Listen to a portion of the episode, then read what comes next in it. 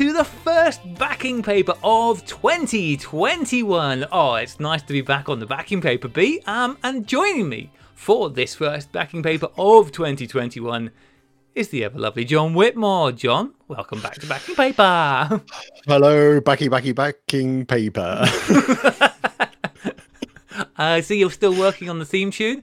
It needs a bit more polishing before we're going to replace our fantastic music from Schnauzer, but you keep going. At least you've got another tune to sing to your daughter. The musical slimes. We were discussing actually last week, weren't we, John, that you and I have both dallied with music repeatedly, badly. I think between us, we've covered almost all the instruments in the band, and yet neither of us can play a thing. We could start a two-man band. Yeah, it would be a very, very bad band. But I think people would enjoy watching it. Yeah, that's true. Not listening to it, watching it. Yeah, that's true. Well, I mean, we are very much a visual spectacle, I think it's safe to say. Yes, for listeners, and I might try and clip this out to share, but we're on video to record this, as always. John did just poke himself in the eye with a banana. Definitely don't do that. Don't try it. Don't even do it accidentally. His pre-podcast preparation. So we are here to do backing paper because we haven't done backing paper since, I think, October, maybe early November.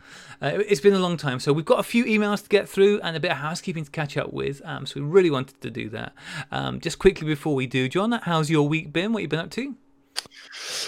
It's been okay. I've went out and took some photos a couple of days ago because we've had really thick fog here, which is obviously appealing to go and take some photos in the woods on that theme, as everybody seems to do. But no, it's other than that, deep into lockdown again, so it's kind of getting my head around that and thinking about what projects I'm going to work on while stuck at home. I want to compliment you that your dark shed does look tidier than last time we spoke. That seems to have got you somewhere. Thank you. I am slowly getting there.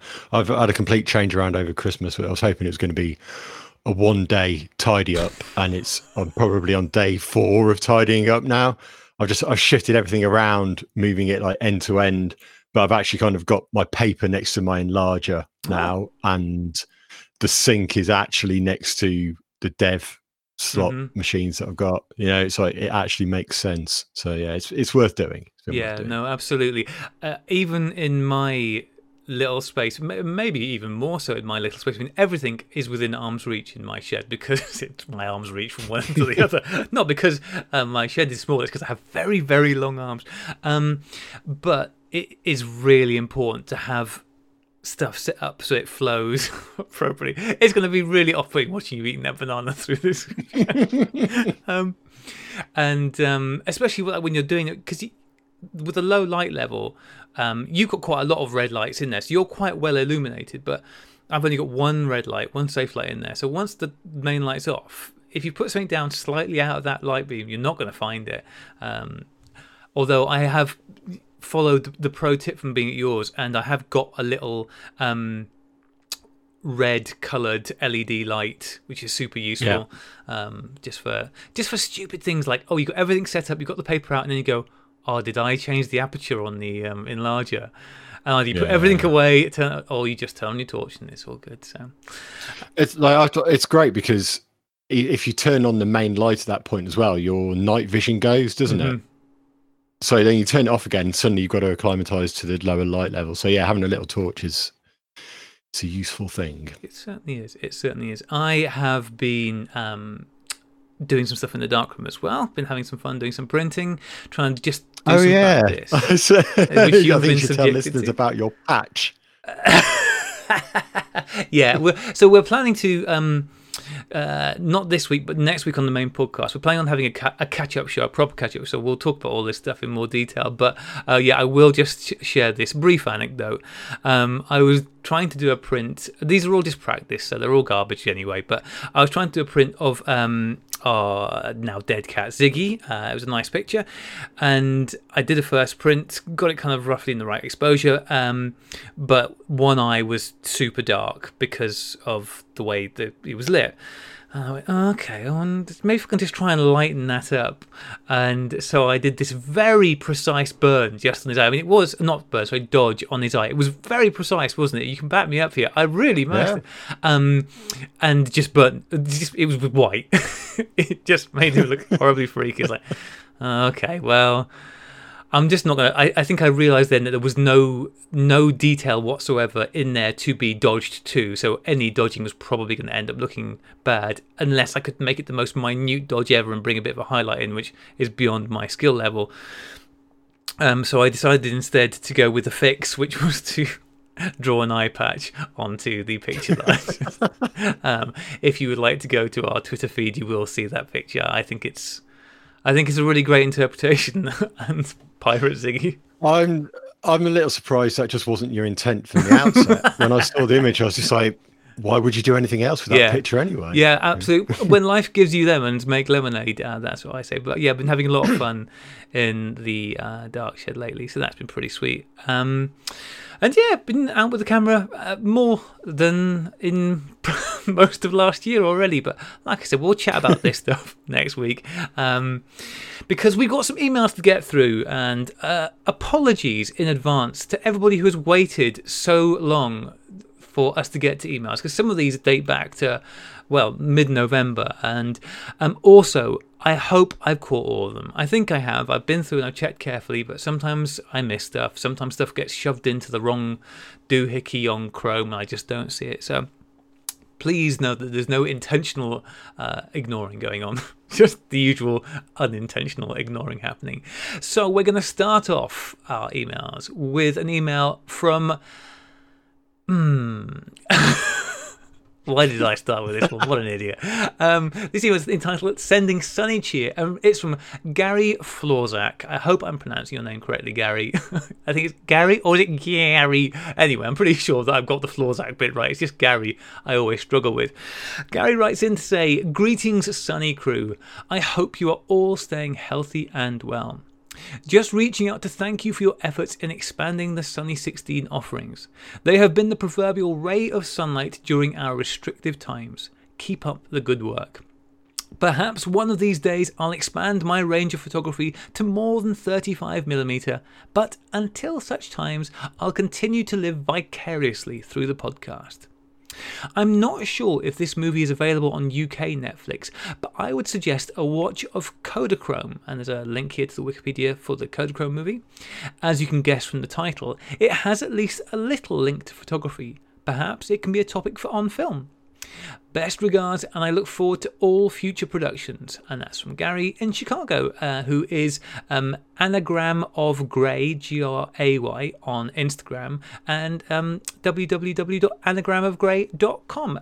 Thank you very much, Gary. That's very nice. I did, Claire, obviously, not with us this evening, neither is Rachel. They are both busy doing actual work, whereas we're busy mucking. This seems to be a recurring theme. Have you noticed that, John? The ladies are busy working and we're busy not. We're just like really efficient, so we get our work done. That's what it is. John said that, not me. I think lightning would strike me down. I was actually up until 3 o'clock one morning this week doing some photo editing. I was just like, I can't. And then up at 5 a.m. again. Oof. I was up until 2 o'clock every night this week playing Fallout, and then up again at let's say 9:30. Is he at the moment, Graham? Not really. Yeah, winter and lockdown are joined together to make things a bit quiet for me, although I've got more work this week, so that's good. But we did pass this message on to Claire, and Claire said she's absolutely going to watch Kodachrome. I haven't watched it yet. Have you watched it, John? I believe so. I can't really remember it, which maybe says something about it. I don't know. My main memory of the film, having not seen it, is listening to Andre from Negative Positives talking about it and how the film moved him to tears.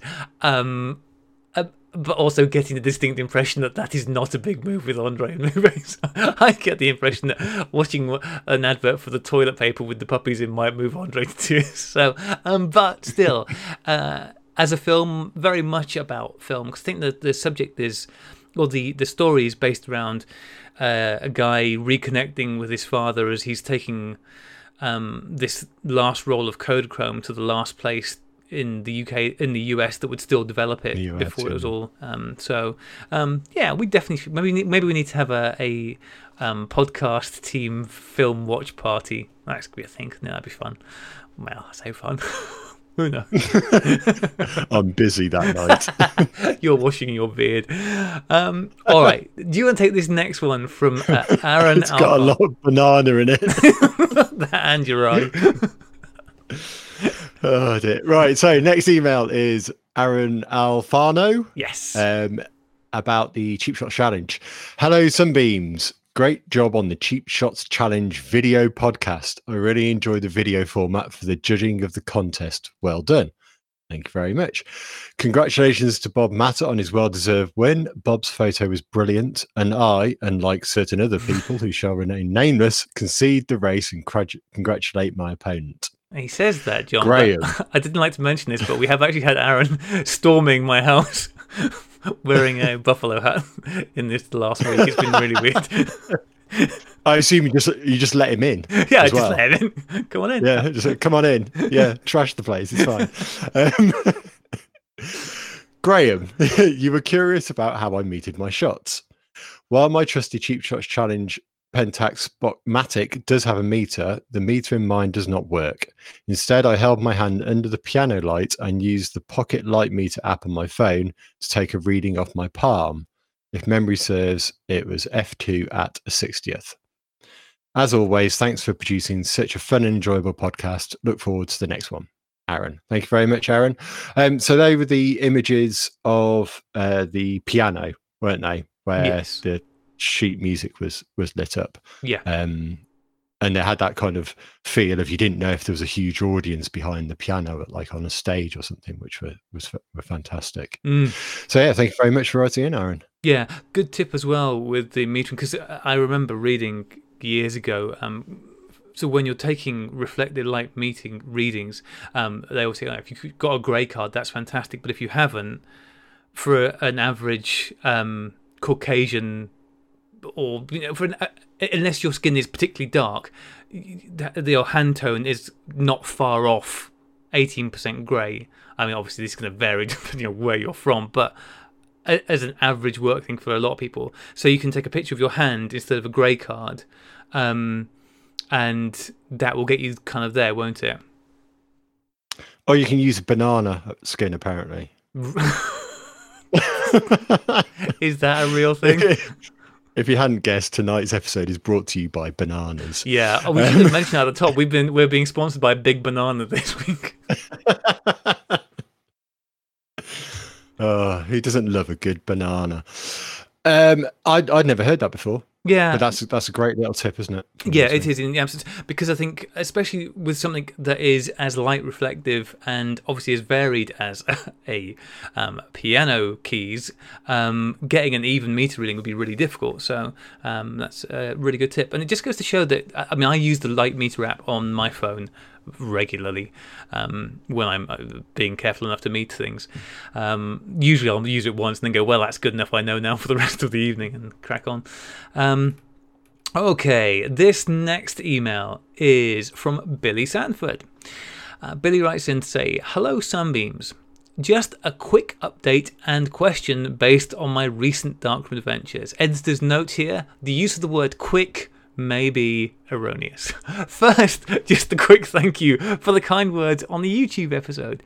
As of this writing 3 days after the recording, the Postal Service website here is still showing Graham's packages available for pickup, so I'm just glad to know everything arrived safely. Yes, for those that may not have heard, Billy sent us, I shouldn't say this, but I'm going to, a bulging nutsack, by which I mean a sack with a picture of a peanut on, full of prints and stickers and stuff. Sorry, what was that? A peanut, did you just say? Yeah. Just checking. Yeah. The Darkroom update is that Graham's advice of stocking up on cheap paper is quite on point.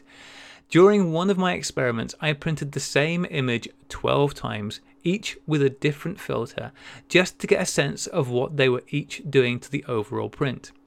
On a related note, I did several tests on smaller paper, 4x6 and 5x7, and it took me a while to determine what others would have probably known from the start. When making a smaller print, the head is closer to the baseboard, so one should feel free to close that aperture on the enlarging lens down to f16 or f22 to offer less light to the paper. Most examples for beginners, and even the instructions for my enlarger, walk through the process for 8x10, where the suggestion is f8 as the sweet spot for the lens. Make your test strip, develop for 1 minute, and then go from there.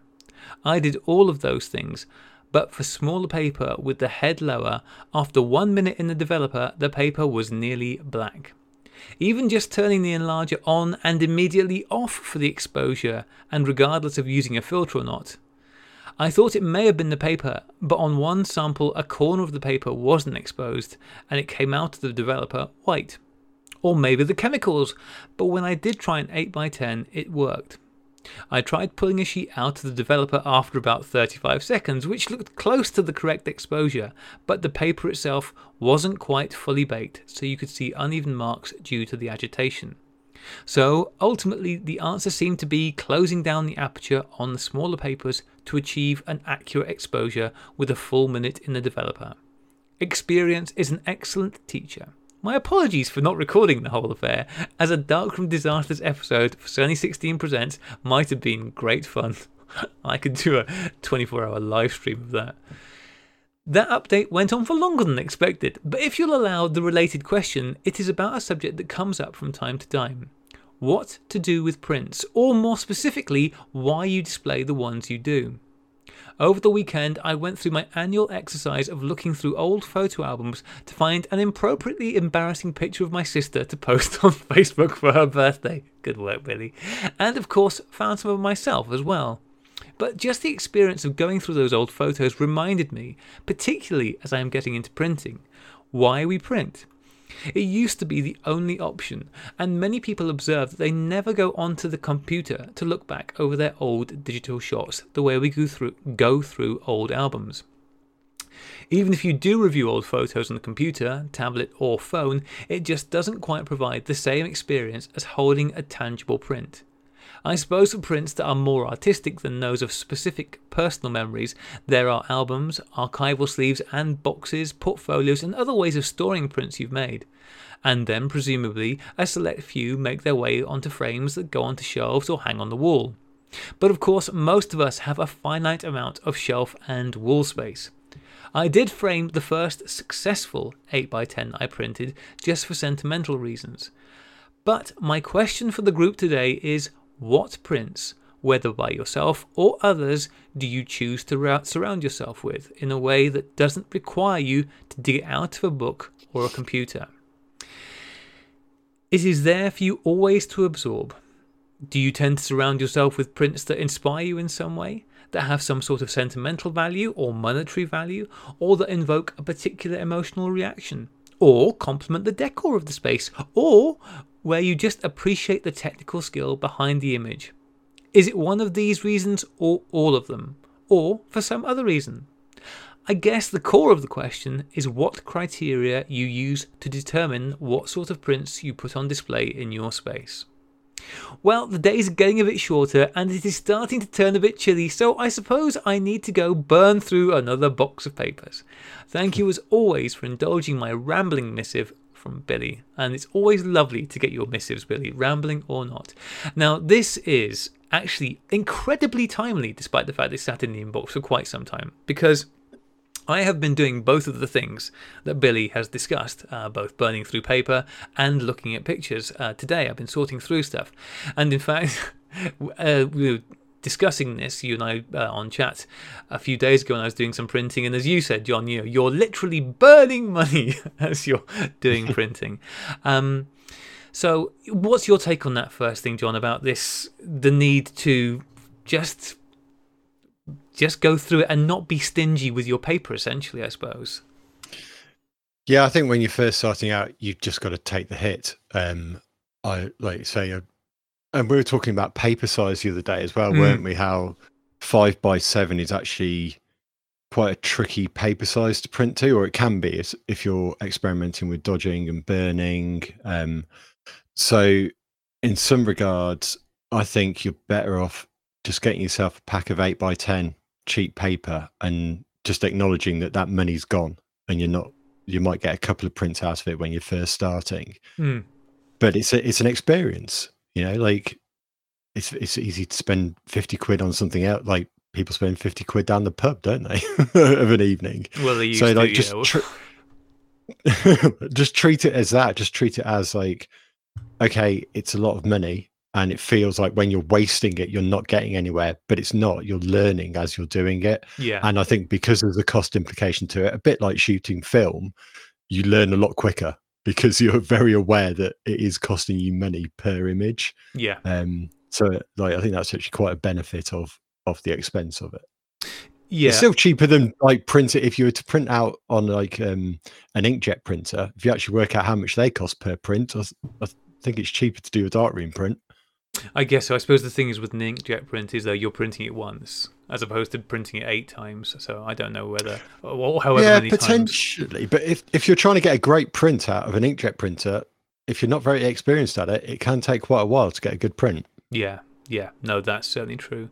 But I think you're absolutely right, and the comparison with shooting film is exactly right. You've bought the stuff, use it, because 50 sheets of paper is actually quite a lot. I so far have only printed on Ilford paper. They're multi-grade, and I've just started delving into. Actually, I'm not going to say I've started delving into their art range. I bought some of their art range and made one really half-assed print on it. Saying I'm delving into it is definitely overselling that. But have you experimented with any other cheaper papers?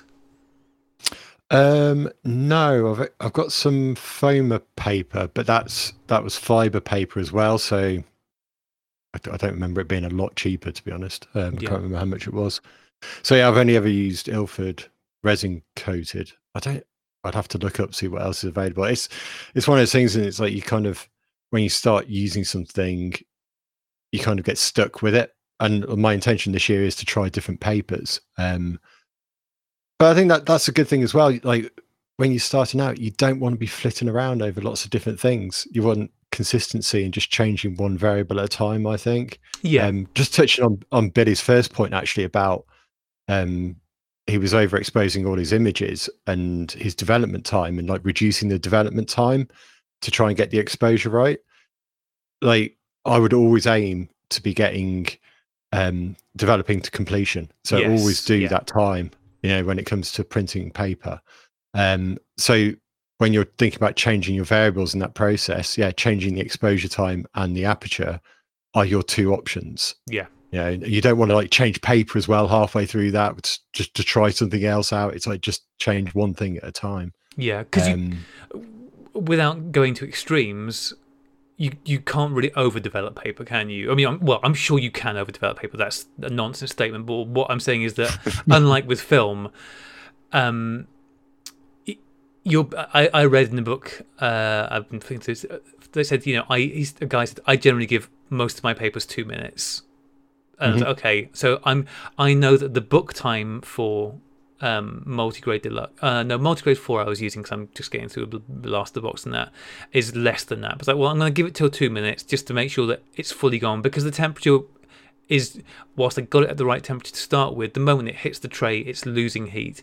So, okay, I'm going to give it 2 minutes. That way I know it's done, and I'm not worried about it overdeveloping. I don't know how long I would need to leave it in there before that starts to become a problem. I don't know whether you've ever mucked around with that, John. So I've got the Nova slot processors, and so you clip the paper to a little clip, and then that hangs in the developer. And I have actually dropped paper off that before, and it's dropped to the bottom of the tray, and by the time I'd got that out again, which must have been 10-15 minutes, it had gone completely black. So it will overdevelop at some point. I don't know exactly when that happens, but I, like from the tests I've done where I've kind of accidentally left it in a bit longer because I was doing something else after the timer went, anywhere between like, it depends on the strength of your developer, but anywhere between like 1.5 to 2.5-3 minutes, the difference is minute, and you're probably not going to notice it. It's not like film developing, is it? No, but you need to, and I think it's also like investing in the paper to burn them out. I mean, I just had a quick look. It's £38 for 50 sheets of 8x10 multigrade, even going for the new multigrade RC Deluxe on Amazon. I'm just looking at quickly here. That's not bad.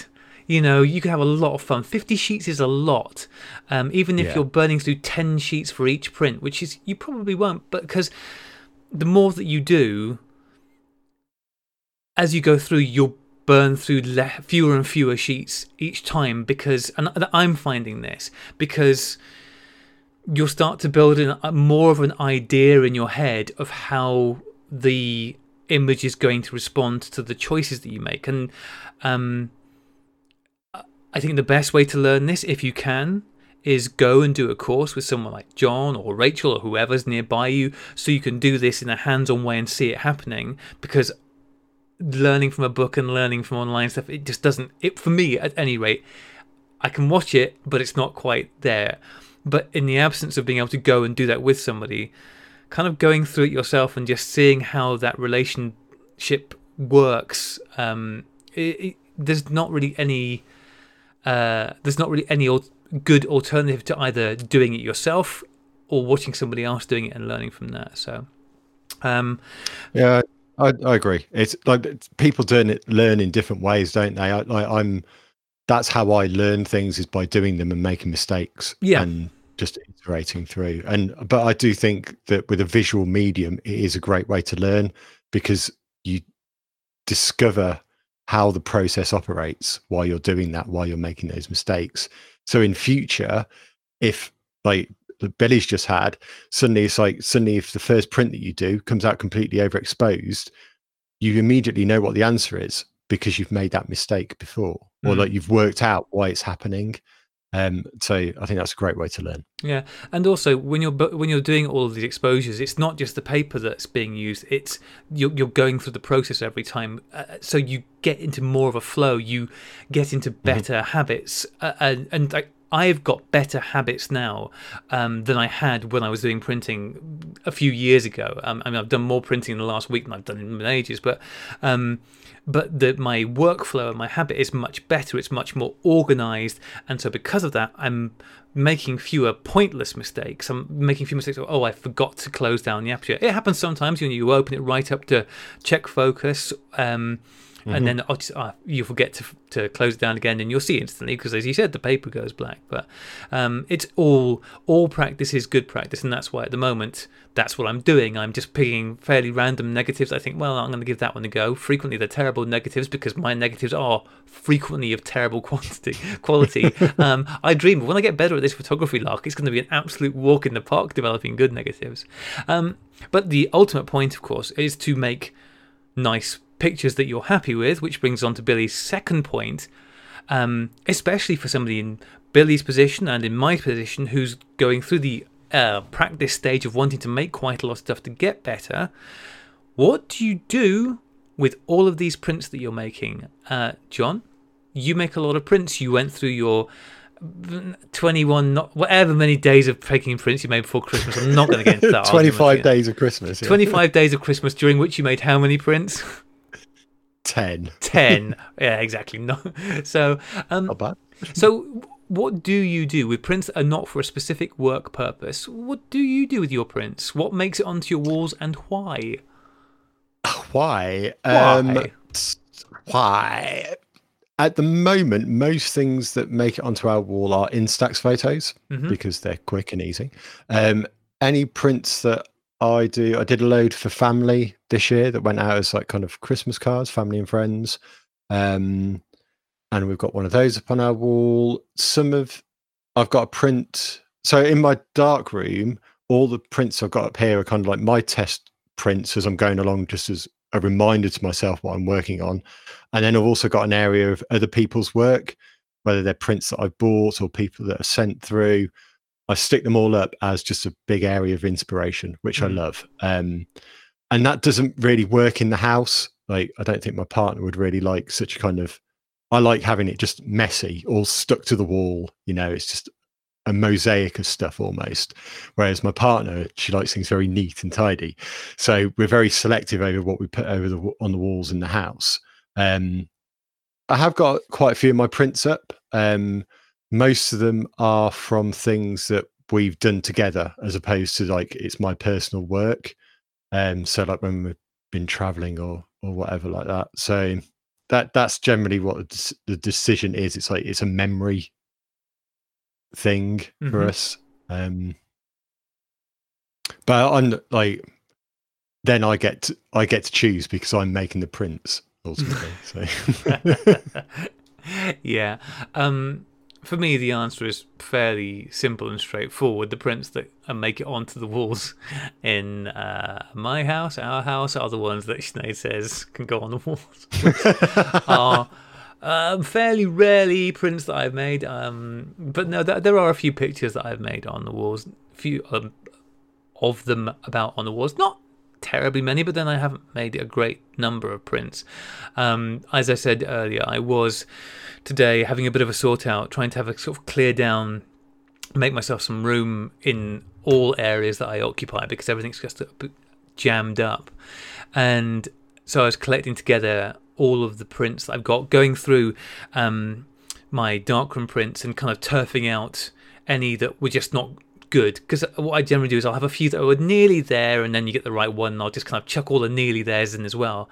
I was like, I haven't even got a use for the one that's decent. Why am I keeping the not decent one? So I've binned all of those. And yeah, they're just living in a box for the most part. They're just going into a box with no real life in front of them. What I would like to do is the thing that Billy mentioned, which is to get more of them into albums or portfolio folders or something. You know, a lot of them are quite large, so albums doesn't make sense. But yeah, get more of them into stuff like that so I can enjoy seeing them.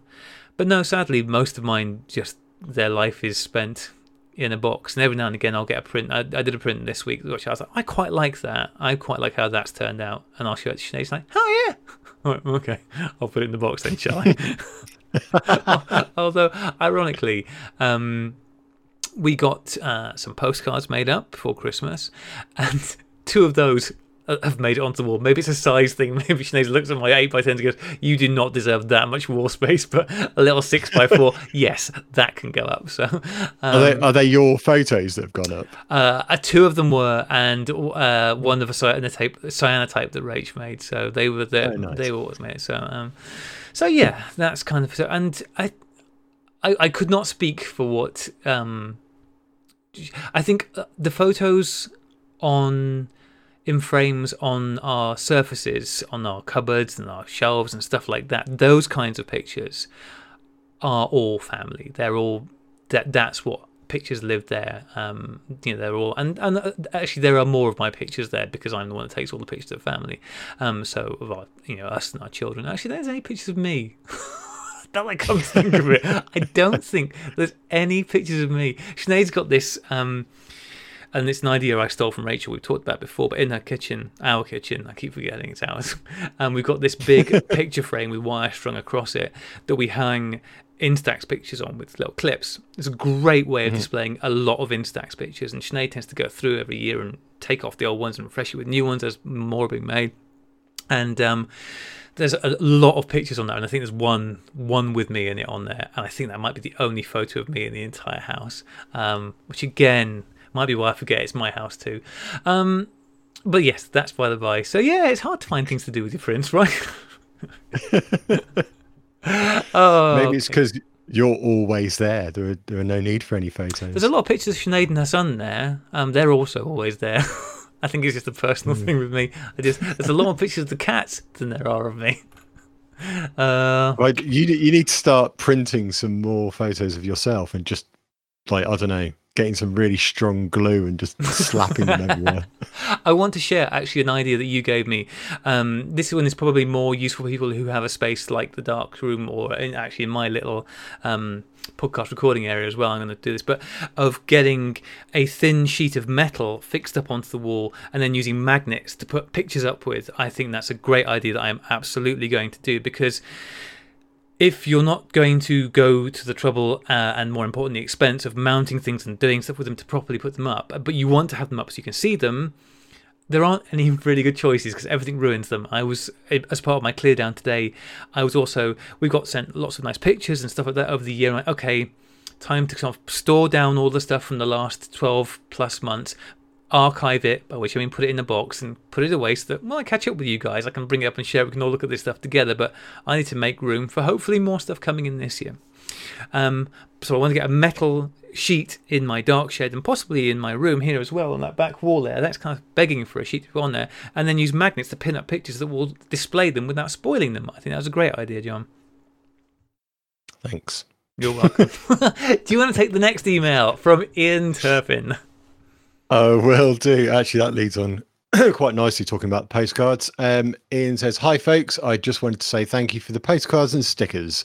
One has gone on my film fridge and one is waiting for my super high resolution 35mm and 120 that does 16x17 all singing and dancing scanner. Does that make sense? Did I read that right? 6x17 all singing. Yeah. When one exists. Yeah. Sadly, it missed the post to Kentucky. And is that a word? So I'm keeping it. All Mike got was a crappy zine. That was my fault. I was did not get these things sent up terribly quickly. What a surprise. And yes, I'm afraid, Mr. Gutterman, I didn't get the stickers to Mike in time. I'll send you some at some point, Mike. I will try and remember to do that. Listen, I will. You know I'm good for it in a very long time scale. He goes on to say, I've missed backing paper this year. Maybe that's because I literally missed it because I'm stupid or because there haven't been that many. Either way, I missed it. The postcards were really great for very different photographers, and yet they were equally cool. How unlikely is that? My favorite was, pause for dramatic effect, definitely the best one. Oh, you know he was going to say mine there. Yeah, just didn't want to offend anybody. I hope you all have a great Christmas and New Year and get to spend even more time locked down with your loved ones. You lucky, lucky people. Have a cool Yule, Ian. Thank you very much, Ian. I'm glad you like the postcards, particularly mine. Yeah, absolutely. And I've missed backing paper this year. It was one of those things that we did backing paper every week, and I know when we got to August, it was like, okay, we're going to cut it down. We're going to do it every other week, but because of the world situation and because of everyone's changing situation, we just stopped getting very many emails come through, and so it just didn't make sense to keep doing them, even at the half regularity that we had planned. But if we get more emails come through, we'll do more backing papers. It's that simple. If we have the material to justify them, we love doing them. They're great fun. I love communicating with you guys like this, and I think you do too. And I know Rachel would really hope to be with us this evening. She loves it as well, as does Claire. So, send in your emails and then we'll do these. The next one. Oh, God, it feels like only last month since it was the last one, because it was. But heads up, everybody. As the days get longer, we get more light and you're all looking for something to do. The January 127 Film Day is nearly upon us.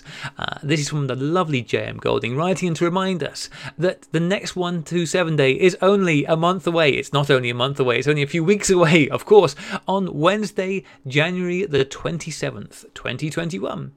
The 127 Film Photography website will feature 127 format photographs made on January the 27th, 2021 in a special online exhibition. You and your listeners are invited to participate. No fees, no competition, just a friendly virtual community joining together to make 127 format photos on January the 27th. The deadline for the submission is February the 27th, 2021, and all of the details can be found at 127film.blogspot.com. As always, thanks for all you do for our worldwide film photography community, and wishing each of you a much better 2021. From J.M. Golding. All I can say to that is, you didn't wish hard enough, J.M. Wish with more vigour. J.M. hasn't mentioned it in here, but I know that certainly in the past, the key thing is to be shooting with 127 format cameras. If you are using other film, so say for example you are shooting 35mm film that you have jammed into a 127 format camera, I mean, why would anybody do that? But let's just say I know somebody who has. Then those are also more than welcome to be submitted. It's more about the cameras, because the film is available. There is 127 film out there to buy. There's new stuff out there to buy, but it's not always widely available and easy to get hold of. The most important thing is shooting those old cameras. I know I've asked you this before, John. I'm sure I have. Do you even own a 127 format camera? No. Oh, would you like one? Who makes 127 film? Rerapan is the one that springs immediately to mind. But I think Analog Wonderland, I've got a couple of things on of 127. They might all be from the same people, but yeah, you can get some. It was the January 127 day, I guess 2 years ago, where I actually managed to get some photos on the day, because I was up in Liverpool with Rachel and Sinead, and we went for a walk around Liverpool and took some pictures, and it was great fun. And I had a lot of fun because the cameras tend to be, for the most part, very basic, apart from, oh, hang on a second, I'm going to have to go back to the cameras to make sure I'm showing this. Now you have to imagine what this looked like when it had a lens. Look. Four faceless. Wow. So what I'm showing John at the moment is a Yashica 44 LM minus its lens, because I somebody gave me these cameras and said, oh, are these any good? Are these worth anything? Can you? And they were a real bag of knackered nails. And so I ended up taking the lenses off that and unceremoniously kind of sellotaping them onto the front of a cardboard box to take pictures with, which I did actually do last year, and did take some pictures with it. And I picked that camera, and John can see the inverted brackets around there. Have another go with it because it was kind of semi-successful, so I need to return to that. But getting back to the point, yeah, most 127 cameras are pretty basic. So, and Kodak made a lot of them. So, so is that why there's still film available, just because there were such a huge number of cameras that are still circulating? Yeah, I think so. I mean, I think it's one of these things. Practically, there's no reason for 127 film to exist. I mean, with no disrespect to the cameras, but again, apart from a couple of exceptions like the Yashica 44 and the Rolleiflex Baby camera, they were all of kind of Holga level functionality, but there are a lot of them out there, and yeah, fortunately there are these couple of small boutique places, or at least this one boutique place that's still cutting down film to be used in it. So yeah, there's just enough. I think they were making the film, like I think Kodak was making the film until the 90s, so it lasted a long time after the cameras had stopped being produced. But yeah, they're fun. And it's big. It's larger than 35mm, but smaller than 120. Is that right? Yes. I'm not going to try and guess them. I think it's 4x4. I mean, okay. It's a Yashica 44. Let's assume, by the power of deductive reasoning, that it's 4x4. Yeah. But yeah, you can pick up. I mean, the great thing is that in an age where a lot of cameras are getting more and more expensive, 127 cameras are dirt cheap. You can pick up a 127 camera for under a tenner any day of the week. Yeah. If you go on eBay or pop into a charity shop or something and you're lucky enough to find one. Okay. Do you want to take this next one from Richard Hall? Yes. Oh, it'd be a pleasure, because this, by the looks of it, is about Carnival of Souls. Carnival of Souls, yes. Which, given the film has created so much discussion behind the scenes here. Mm-hmm. Absolutely. It's a shame that Claire is not here this evening, but we'll get through, and I have got Claire's feedback from the email. So. Right, so Richard says, Dear Sunbeams, just wanted to say how much I enjoyed Carnival of Souls episode. It's a film I hadn't seen in a good while, and I'm not any sort of expert on cinema, but instinctively I felt that Graham was being more than a bit unfair in his remarks about it. I've rewatched it since I listened to the podcast and want to thank you for bringing this classic back to my attention, because I'm sure that's what it is. It's very much of its time and has to be watched on its own terms. You can't judge a film for not having the benefit of another 60 years of development in filmmaking. I'd like to recommend a book by a friend of mine, which includes a short essay on Carnival of Souls, We Don't Get Back, A Watcher's Guide to Folk Horror, by Howard David Ingham. I'm sure Claire would enjoy the whole book, and if she'll allow, I'd like to send her a copy. I just need to know where to post it. While I'm thinking about it, I suggest that Howard would make a great guest for On Film sometime, maybe paired up with Simone Smith, who is himself an analog photographer. Howard is at How the Wood Moves on Twitter, and Simeon is, what did I say before? Simone is at _ Simeon Smith. Thanks again for all you're doing with the podcast, Richard Hall. Thank you very much, Richard. You're wrong. No, yes, that's it. So, I mean, first off, like I said, Claire has seen the email and did say that she would absolutely check these things out. And while she didn't specifically respond, but I can tell you that based on my research, Claire does love Carnival of the Souls. unquestioningly. Now, yes, it's a shame she's not here, but at least we have got an independent person, because Richard says that I was a little unfair. So let's pass it over to our independent witness here. John, you have watched Carnival of the Souls through to the end. What was your take on it? Well, it took me about 6 attempts to get all the way to the end. I kept on stopping about, well, I got halfway through and then I just couldn't get started with it again just because of time or whatever. But also, I guess I wasn't that motivated to watch the rest of it. Excuse me. I enjoyed it, but I wouldn't watch it again without probably it being with a group of people and you're watching it to kind of mock it rather than enjoy it as a film. Drinking. Yeah. I mean, to be fair to Richard, he does say right up top, I'm not any sort of expert on cinema. No, Richard, that's right, you're not, whereas I clearly am, and John is too, because I just named him one. And the sentence, and this is the thing that kind of gets to me about it, the sentence, you can't judge a film for not having the benefit of another 60 years of development in filmmaking. Richard, I have seen films older than and of the same age as this film. And guess what? They knew how to edit audio and cut film in 1962. This was not technical developments that hadn't happened yet. They were just badly done. You can argue the toss on the elements of things like the acting and stuff like that. You know, your mileage may vary on that, but the bits of it that were just badly done were just badly done, and they were being done perfectly well by others. So, look, let's not make excuses. You can love the film. It is all good. I'm more than happy with everyone to love the film on its own terms. That is fine. But just don't tell me that it's because it's old that it's okay to be crap. Oh, it's an outrage, isn't it, John? It's okay. It's fine. Okay. Just let it go. All right. Okay. Thank you, nonetheless, Richard. It's lovely to hear from you. Is this? It's not quite the last one, is it? No, second from last one. Is from Tim S, who writes in to say, "Hello, beautiful sunnies." He did not know he was getting us this evening, did he, John?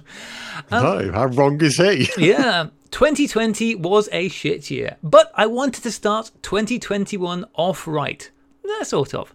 It seemed like too tall an order after 2020 to say, I'm going to get in shape or I'm going to drink less coffee. Nope. But one thing I had thought about, I've never done a photo challenge. I had hoped during lockdown earlier this year, while I was also jobless, that I might try and document the daily life of lockdown on 4x5. But it turned out daily life of lockdown was pretty mundane. I wasn't particularly creative, and it was hard to capture the monotony of uncreativity. This time around, I wanted to change it up, but not really add much pressure. I just wanted to have fun and perhaps learn a thing or two. In my case, I want to practice framing using my 150mm lens. I tend to reach for my 90mm often. Learn a little more about Fomapan 200, and also try to become more efficient with camera movements. So here's what I came up with. 1. Only one shot per week, one exposure. 2. One camera for me, my Chamonix 45 f2. 3. One lens, for me the Fujinon 150mm. 4. One film, Fomapan 200 for him. 5. No cropping. 6. Not part of any other series. And 7, don't overthink it. Photos could be of anything. So far for week zero, I chose a composition of my Christmas tree train set. Oh bless, that sounds idyllic. He has a Christmas tree train set. Week 1, this week, I chose our collection of masks hanging on the wall, next to some booze, because although 2020 is over, the pandemic is not. I also wrote a rather huge list of compositions, and oddly, I found myself surprisingly creative when I basically said, to hell with it. Point your camera at anything and just enjoy shooting. This project could turn into nothing or something, I plan on making contact sheets of these, so I end up with roughly 13 or so pages showing hopefully a changing 2021 and brighter times ahead. Or not. Maybe they'll end up being shots of my dirty laundry or the inside of a toilet tank. It doesn't matter. It's about the journey. Or whatever. Anyway, it's probably too late to participate in earnest, but just in case, I decided to use #52filmphotos2021 on Instagram. The project is for me, but I'll be sharing out my photos, or folks can follow me directly via @bitbybitphoto. Even the mundane and even the ones that gasp might not turn out. Surely with only one sheet per week, the odds of missing a shot aren't exactly low. Of course, if folks want to come up with their own rules, why the hell not? I think it'll be good practice. Kinda curious if any of my digital shooter friends might try this. Can you imagine only being able to click the shutter only once for a composition on digital? It'd be good practice for pre-visualizing. I find that easy on large format. It's built for that. But on digital? Oof, that's a hard thing to do. Anyways, I'm rambling, so I'll stop. Happy New Year! Here's to a 2021 that hopefully doesn't suck as much as 2020. The bar is set pretty damn low, so let's get after it. Again, these emails have been in for more than a day, so... Wishing you love, kindness and positivity from Tim S. Thank you very much, Tim. I think that's a great idea for a camera challenge, setting the bar appropriately. Have you ever done a photo challenge at all, John? I must have at various points. Like when you're feeling a bit, like say, a bit stuck creatively, it's a nice thing to kind of get yourself going again. Mm. Like the long-term ones throughout the year, I know I'd never stick to it for the entire duration, or it's too easy to drift away from it. So I kind of like short-term ones, like the 1 hour challenges I really enjoy, because you can come up with an idea, have a bit of planning about it, and then it's over and done with very quickly, and you achieve something in that time. I like long-term, like lockdown long-term projects in your own space. Like Tim talks about the mundane, and it's not very inspiring. My advice for that is start looking at mundane photos, because it's very easy to be distracted by like all singing, all dancing, modern day photography, and think that your household photos in comparison are very mundane, but actually they can be incredibly beautiful. So if you surround yourself with mundane photos, you'll then start to feed into that and want to create images like that yourself as well, which, like in the current scenario, if you are at home a lot, then that's what you need to do, because you've still got to be making images. So keep your camera handy, keep everything set up and ready to go, and just keep taking photos, no matter how mundane the subject is. It is hard though. I don't think there's any way around it. I think there's not many people who didn't find the events of the last 12 months to be creativity sapping, whether it's because you're being taken away from the things which normally inspire you in terms of locations or access to people or whatever it might be, whether it's because the everything that's going on is just occupying too much brain space to allow you room to mentally feel creative, whatever it might be. I think it's been a hard year. I am hugely impressed, and I know that there are people out there who have managed to be creative and do cool stuff and like bring something out of the year. But don't feel bad if you didn't, because I barely shot anything last year. The most important thing is take the pressure off, isn't it? Because as soon as you start saying to yourself that you've got to do something, well, personally, like that makes me want to do it less. But as soon as I like take that pressure away, I actually find myself doing it more.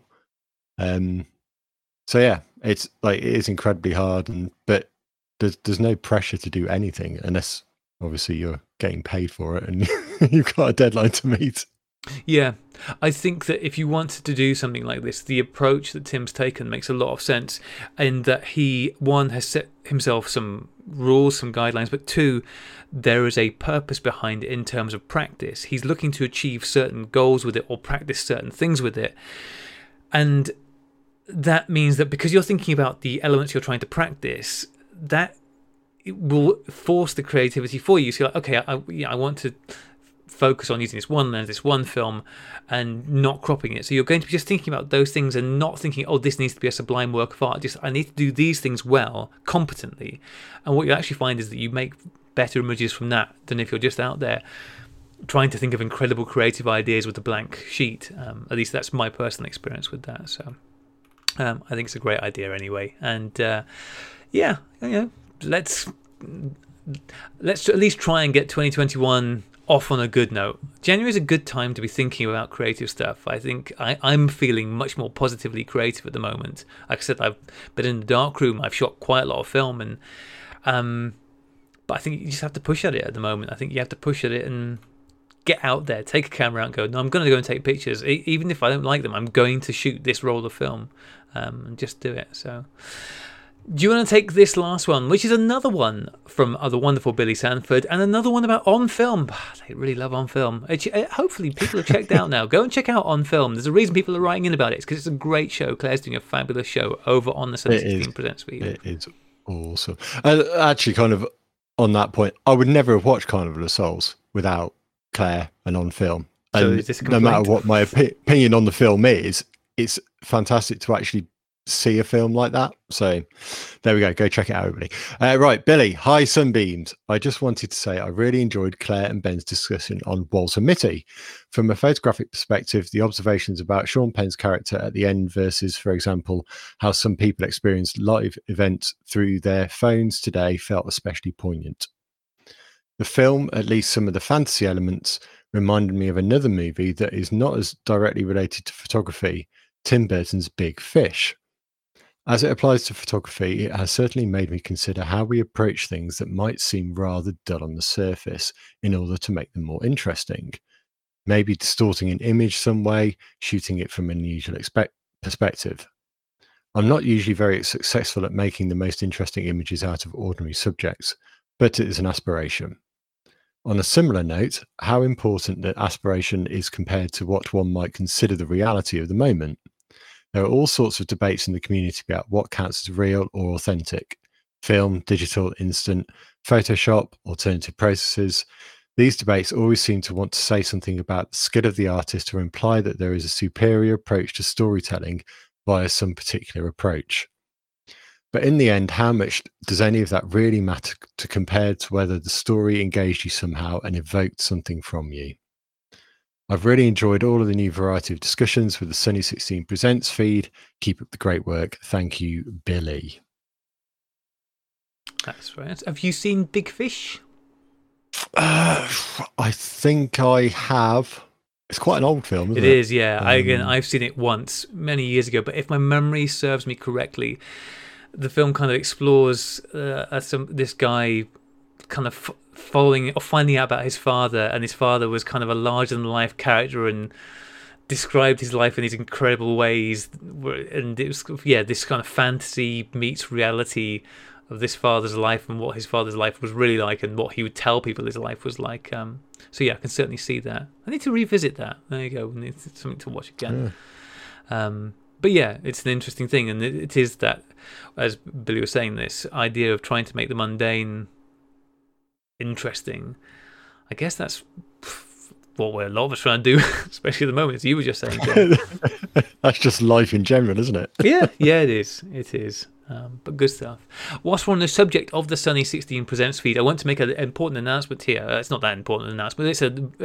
If you have been enjoying the last two episodes of I Dream of Cameras, Jeff and Gabe's show, which we shared out on a feed over the Christmas break and back at the end of November, The third show in that series will be out on the Sunny 16 Presents feed this week, so if you have been enjoying them, then please do seek them out. Like I said, they will be out, I don't know what day, let's say probably by Wednesday that show will be out, because I've got it and it's ready to go, so episode 3 of that will be out, and in a couple of weeks' time from then will be episode 4, because they are like a machine, like a Hollywood producers who've got nothing to produce at the moment machine. I think they're having a lot of fun doing it. I'm really enjoying listening to them doing it. So yes, please make sure you go and check out Sunny 16 Presents for those shows when they come out, because they'll be great. Okay, I think that's it for emails, isn't it, John? Woo! We made it. There wasn't too many, but this is the thing. Like I said, that's 2.5 months worth of emails. This is why we've not been doing backing paper all that often. But nonetheless, it's really nice to catch up with stuff. Want to say a huge thank you to all of our coffee supporters. As always, we really appreciate the fact that you keep us going. For all of our regular donors, hopefully those of us that got in touch and let us know their addresses, you've got the postcards we sent out to you. I know they've appeared, we've seen evidence they've appeared in certainly various places around the world, but I also know that the Postal Service is something of a nightmare at the moment, so if you did give us your address, hopefully they'll be with you soon. And it's just a very small way of us saying thank you for all our support. Also, want to say a big thank you, and apologies for this taking so long to say this thank you, but to a new donor, to Nick Smith. And Nick actually wrote a nice little message with it, so this is good. Nick said, "Hi from Abu Dhabi." There you go, we've got somebody in Abu Dhabi listening. Not very many people, might just be you, Nick, but still, that's a pin on the flag for us. "I'm enjoying the new format podcast. I'm very jealous of John and his dark shed, as well you should be. I have my Durst enlarger boxed in the UK and it's feeling unloved. I need to dust it off on my return in December for a Christmas break. Keep up the good work and stay safe." Thank you very much, Nick. Well, I hope wherever you are, I hope you got back to the UK for Christmas, and I hope you've got back to where you need to be following Christmas, because these things are never certain. If you have ended up stuck in the UK, I hope at least you're stuck with your Durst enlarger. That would be something of a win, right? Yeah, giving it some love. Yeah, exactly. These things need to be loved. John and I were discussing, amongst all the Darkroom stuff we've been discussing, as we do during the week, as I basically just bother John going, "John, what should I do with this? John, this doesn't look right. John, should I have done that?" "No, you shouldn't have." "Well, I've done it anyway, John. No. So what should I do now?" Anything I send a message to Graham now, my phone just autocorrects to no. Yeah, I got some AI built into it. My phone autocorrects to "I've done it anyway." It's great. It's and we were talking about the fact you got this lovely big 4x5 enlarger, which I'm very jealous of, because I don't have a 4x5 enlarger. Mine goes up to 6x6, and that's as big as it gets. And we were discussing options for that, and I was looking at the Intrepid enlargers maybe being an option, but saying, well, you need to get a copy stand, and it's still, because my shed is a shed, and it's not a big fancy shed like John's. It's a shed, and it has it must be in the centre where we stand, in the middle. It must be about 6'4", because it's just taller than me. So, there's about a couple of inches clearance, may not even be 6'4" in the centre. It's a sloped roof. So yeah, headspace is a problem, because how tall does your enlarged stand on its table? It's like 6.5 foot easy. Yeah. But I could have a lower table. You could move. Well, have a lower thing, table. John, I've been looking. There's an enlarger on eBay. It's massive, and heavy. What is it? Hang on a second. Shh, don't tell anyone. While you find out what it is, I'm just going to fill in. And I hope Billy doesn't mind me saying this, but I saw a photo of Billy's darkroom setup that he's put together recently, which is actually under the stairs. So like, there's hardly any room there, but it's enough to have like one bench with the enlarger and the trays next to it on another table, and then I think he's washing them elsewhere in the house. But you don't need a huge amount of space. Obviously, if you're going for a 4x5 enlarger, then you'd probably need a bit more. Yeah, I'm looking at this now. Actually, it does look ginormous. The thing looks absolutely huge. A prefect, ask for it by name. You know the prefect? Nope. Oh well. I mean, I very much doubt I'll get it because it almost certainly get too expensive. It is certainly far too big, but if it doesn't get too expensive, I might put a bid on it anyway, and then deal with the consequences later. I'll put a skylight in. I could put like a chimney thing, couldn't I? Just like cut the top of the shed out and build an extension up for it to come into, and make it look like a chimney. That would work, wouldn't it? No, it wouldn't. That would look great. It would look distinct, and the shed would then fall apart. I guess I'll just stick to contact prints on my 4x5s for now. Never mind. I need to practice that because I'm not very good at it. But anyway, getting back to where we were, thank you so much, Nick, for your donation. Really appreciated. And I hope you were able to get a darkroom set up in Abu Dhabi. That would be a good thing to do. Maybe this is where things like the Intrepid Enlarger are really handy because they're much easier to transport than the Durst is over there. So maybe look into something like that. That'd be all right. What's the most... like budget ass way you can make prints, John? I mean, I suppose it would have to be without enlarging. It's just contact print, isn't it? Yeah, I mean, like literally just light on, light off. You could do that, couldn't you? Yeah, you can do it with a desk lamp. Yeah, so there you go. Yeah, there's always a way. I did make a 4x5 a 4x5 contact print just using turning my shed light on and off quickly. I'm not going to recommend it, especially when you're doing it on the base for an enlarger, as you know, like why you're doing that, but you can do it.